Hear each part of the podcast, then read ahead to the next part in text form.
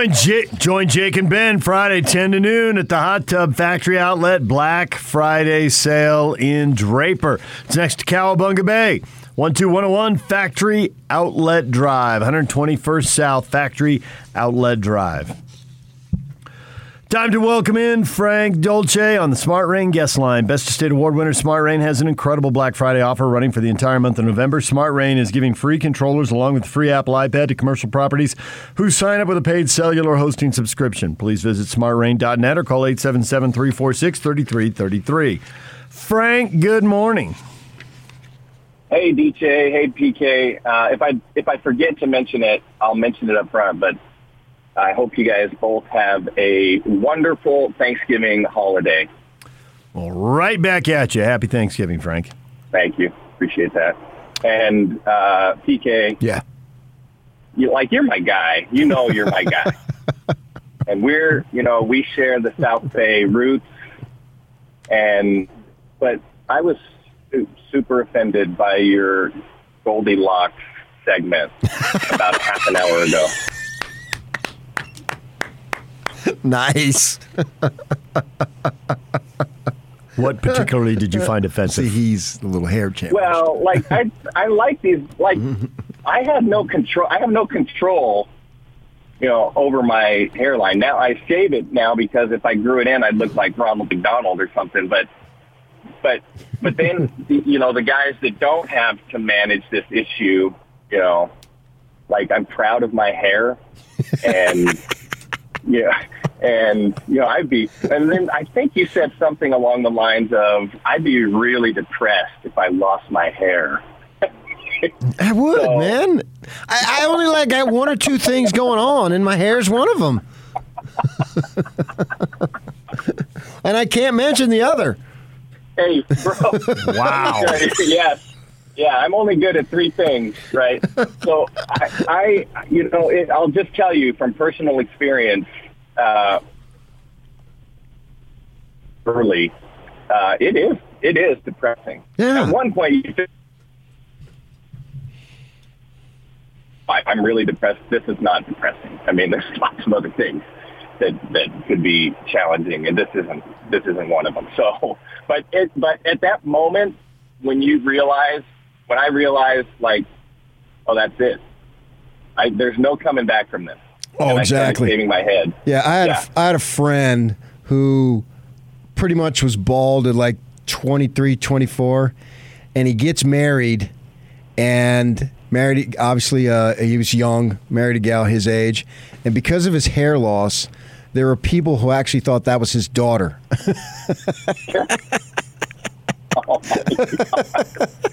Okay, the hair loss is like if you go Frank and you just go aerodynamic, aerodynamic.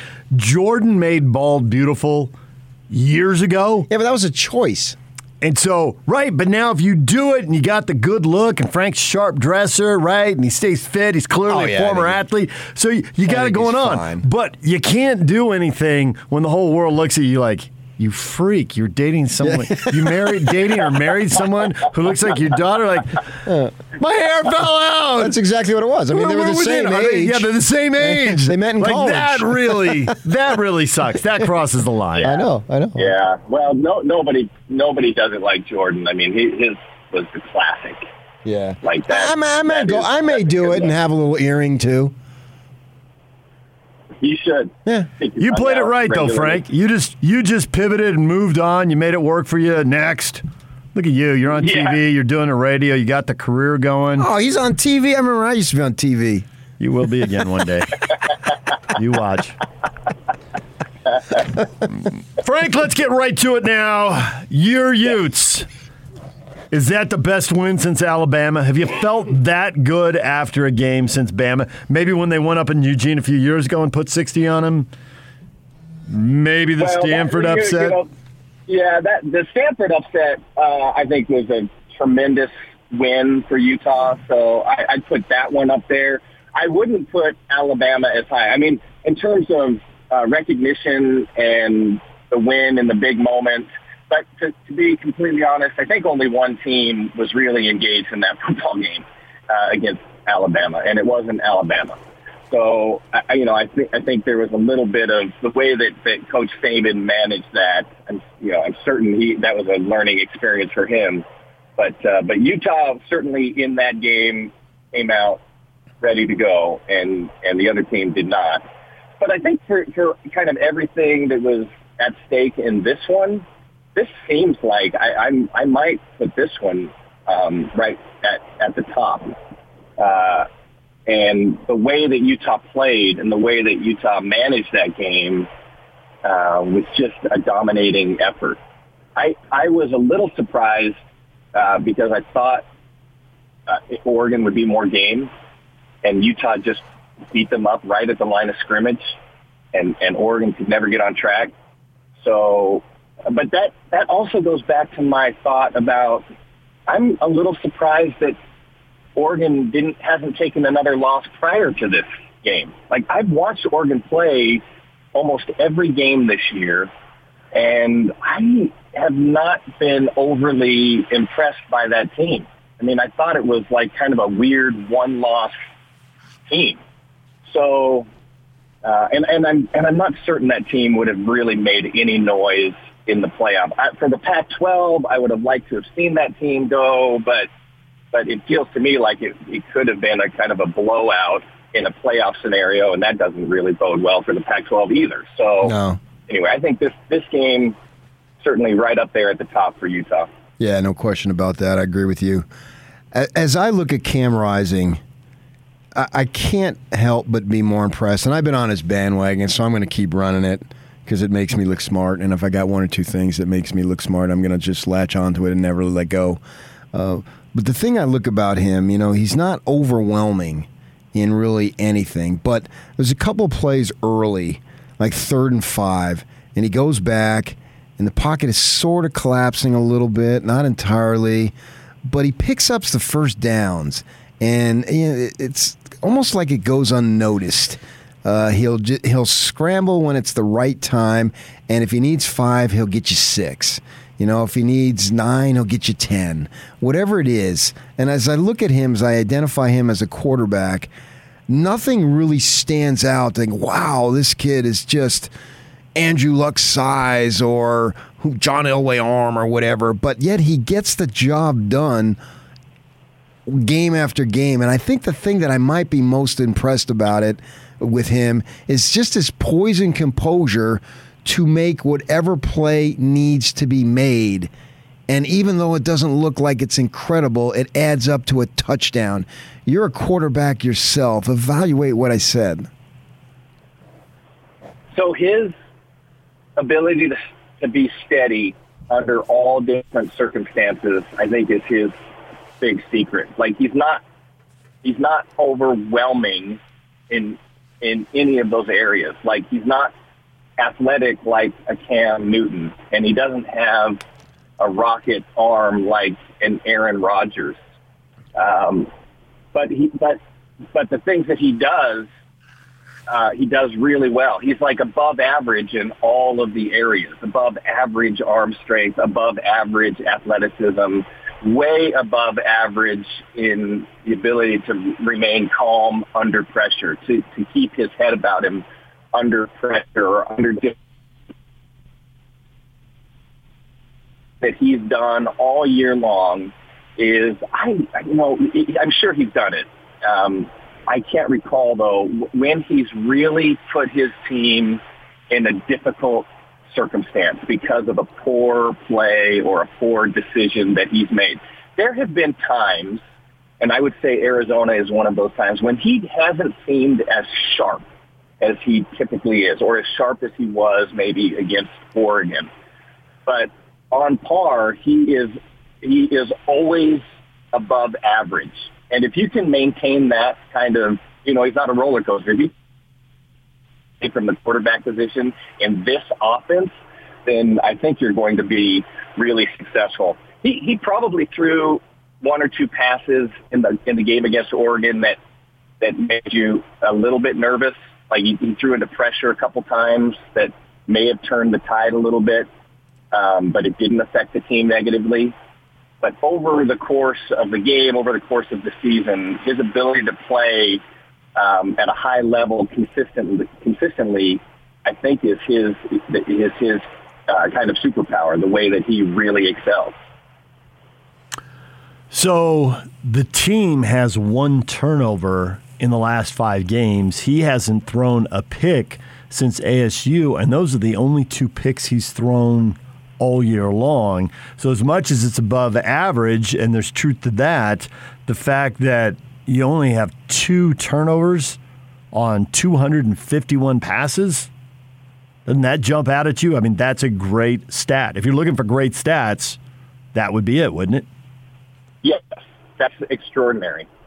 That's, uh, I mean, that that is way above average. So that's the thing I'm talking about is like he never puts his team in a, under difficult circumstances.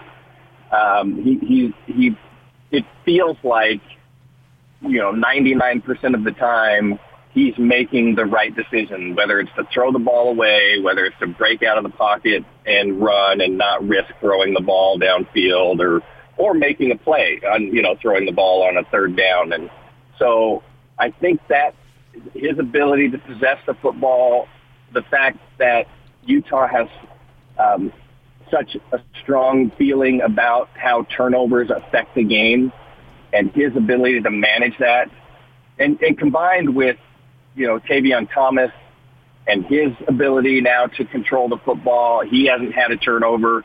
By the way, I hope we're not jinxing the team heading heading into Colorado. I mean, but but their ability to play clean I think is the is the is the way that they've been so successful.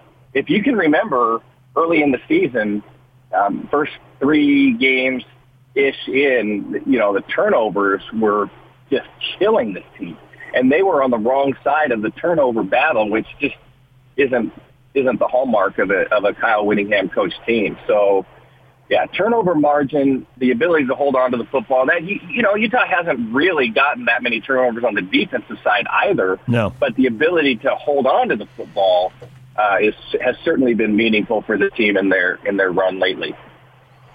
How much credit are you giving Ludwig for the team's success offensively this season? Oh, a whole bunch. I, I thought we, you know, I was pretty. Um, I, I was I, I wouldn't say I was soft on Ludwig early in the season, but I thought that the way that Utah was managing the offense early in the season didn't fit didn't necessarily fit their personality. That could be for lots of reasons, maybe because of the turnovers in the running game or or or what. But it felt like Utah was much more interested in trying to develop a passing game downfield, um, especially with Charlie Brewer, you know, running the controls. And at at some point they figured out Coach Ludwig or the team or whatever figured out that you know we're just we're going to beat people up at the line of scrimmage. We're we're just going to run the ball and then we're going to play action pass off of that, and that's just going to have to be good enough. And it's been more than good enough. I I it's interesting to think that uh, you know Cam Rising has been so good, but he's he's managed a different offense, I think, than Charlie Brewer. And I'm, you know, I'm curious to think how Charlie Brewer would be playing in the same scenario. If Charlie Brewer was only throwing 18 passes in a game like Cam did against against Oregon, he, he only threw 20 something passes the week before, and I think in the last several weeks he's been averaging around the mid 20s in pass attempts. That's that you know that's just not really how college football works these days but that's what works for Utah. And, and I think the way that Coach Ludwig has managed it has been very, very good. Like his ability to just say, you know what, this is what is working.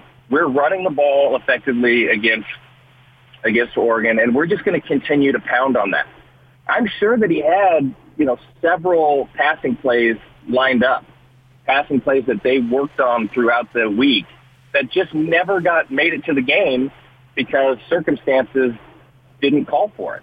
And so, and I think that's hard for a coordinator. I think coordinators sometimes get into this thing of, well, we worked on it, we better put it in the game. And I don't feel like Andy Ludwig has that kind of ego. He just is, let's let's do it works, and and that's how we're going to win football games. I think they're throwing the ball more now than they did uh, Tyler Huntley's senior year. But I also think that how much they throw the ball now has really followed the course of the game and what the game called for. When they're blowing out Oregon and Stanford, they're all about shortening the game, and he throws the ball 18 and 22 times because that thing was over and it shortened it, and the fewer plays are, Mhm. fewer chance there is for anybody to get hurt because somebody rolled up on him. Right? You don't need to lose any more offensive or defensive linemen. Let's get this thing over and get out of here. But Yeah. 30 attempts at Arizona. The game was close. 33 against Arizona State when they had to rally. 36 against Oregon State when they lose. They will air it out. I mean, they don't. They don't have a problem with that. They couldn't kill off those games just because of the way the games went. Yeah, absolutely. No, no question about it. And how about Tyler Huntley? I mean, that uh, that uh, game the other night with the Ravens, good for him. I mean, that's a, that was a tremendous per- performance. But but uh, back back to Utah. Uh, yeah, I I don't think Utah's afraid of, of throwing the ball, and I certainly feel like Cam uh, is capable of throwing the ball, and more importantly, uh, Utah's offensive line is much better at protecting when throwing the ball downfield. And so that was a that was an enormous concern early in the season. Quarterbacks couldn't get into the into the drop and have any sort of comfort comfort in the pocket because the pocket was always collapsing. So uh, and, and there were times in, in this game against Oregon where Ham stepped back in the pocket and then he sat. I, I thought Utah would employ kind of this quick passing game to negate Thibodeaux. But there were a few times in the game when when Cam sat back in the pocket. He had time to read downfield. His offensive line did a fantastic job of creating a pocket, and he could make that throw. So, I you know I, as mu- as much as I I want to say that Cam Rising is the difference in the passing game, um, or even the way that Coach Ludwig is calling plays, or the receivers stepping forward and you know getting the tight ends involved. All of that stuff's great, but the truth is the offensive line has just been much much better in providing the ability to throw the ball downfield. And when you do that, I mean that's it's way more than half the battle if you can protect up front and give everybody else an opportunity to do their job. By the time next week we speak to you, we will know who the opponent is in Vegas. As of today and this week, we do not know, and there's three possibilities to face the Utes in Vegas next week. Do you care which one? Uh, yeah, yeah. I think that uh, I think that I care about that. Um, I still think that, uh, like in terms of ma- if I had to pick matchups, like uh, I still think that that uh, Oregon is the most athletic team in the conference. I don't think they, you know, I, I'm not I'm not sure they were ever the number three team in the country, but I think they're most the most athletic team in the conference and they have the most dynamic players on the field who can change a game. And and they just didn't they didn't play up to their potential. I mean, Utah was really good, and I thought Oregon um, was negated by what Utah did. But I think there's a different Oregon team available. So I would put Oregon as the most difficult matchup. Um, I would put Oregon State as the second most difficult matchup. Although I think um, Utah can can move the ball against Oregon State defensively, but but there's still that question mark: Can Utah control Oregon State's running game? Utah certainly knew what they were up against the first time they they went to, to Corvallis, but didn't manage it very well. So I think that would I would say Oregon State would be the second most difficult contest. And then I think Washington State um, is pr- provides significant challenges for Utah, but challenges I think Utah matches up well against. And so um, that's uh, um, I think of the three, that's the most winnable kind of game. Uh, if Utah is playing really well, I think I think they get over Washington State with the most ease. But but all three of those are losable games as well. I mean, I think those are those are difficult matchups, each a little bit different. So so if I had to rank them, that's how I would put it: is Oregon most difficult, second would be Oregon State, third um, most difficult would be Washington State. But it's going to be Washington State because that way the Pac-12 can have a seven and five team in their championship game and take uh, Yeah, I don't want that. and take more grief nationally. Right. And it's the same logic. You said the Utes will beat Oregon, absolutely, because that'll knock the Pac-12 out of the playoffs for Right. sure. Yeah, Yeah, no, I, I, you know, if the conference can figure out how to make it as ridiculous as possible, then that that's what the conference is is going to do. And we, I, I think we've seen that throughout this football season. I mean, how does I, you guys have watched Stanford play the last several weeks? How does Oregon lose to Stanford? I don't know. How, how does that how does that occur? Oregon, I mean, Stanford is terrible. Yep. Stanford, Stanford is awful. And by the way, that kind of awful Stanford team that's out on the field right now, anywhere else in the in the country, that head coach is in trouble. Like that, if if if, if a head coach, look at what happened to Dan Mullen. If a head coach throws out a season like Stanford is throwing out right now, that head coach is on the hot seat. Yep. There, I, I don't, I have not heard one ounce of chatter about David Shaw. And by the way, I like David Shaw. I don't want him to be in trouble. I think he's a good, he's a good fit at Stanford. But it's just interesting how the conference manages those things relative uh, to other conferences competing in college football. Frank, as always, we appreciate it. Happy Thanksgiving. Man, you guys are the best. Happy Thanksgiving. Uh, have a great week, and we'll talk to you next week. Frank Dolce, our Ute Insider analyst for the Zone Sports Network. Dylan Collie, former BYU wide receivers, coming up at 9 o'clock. Stay with us.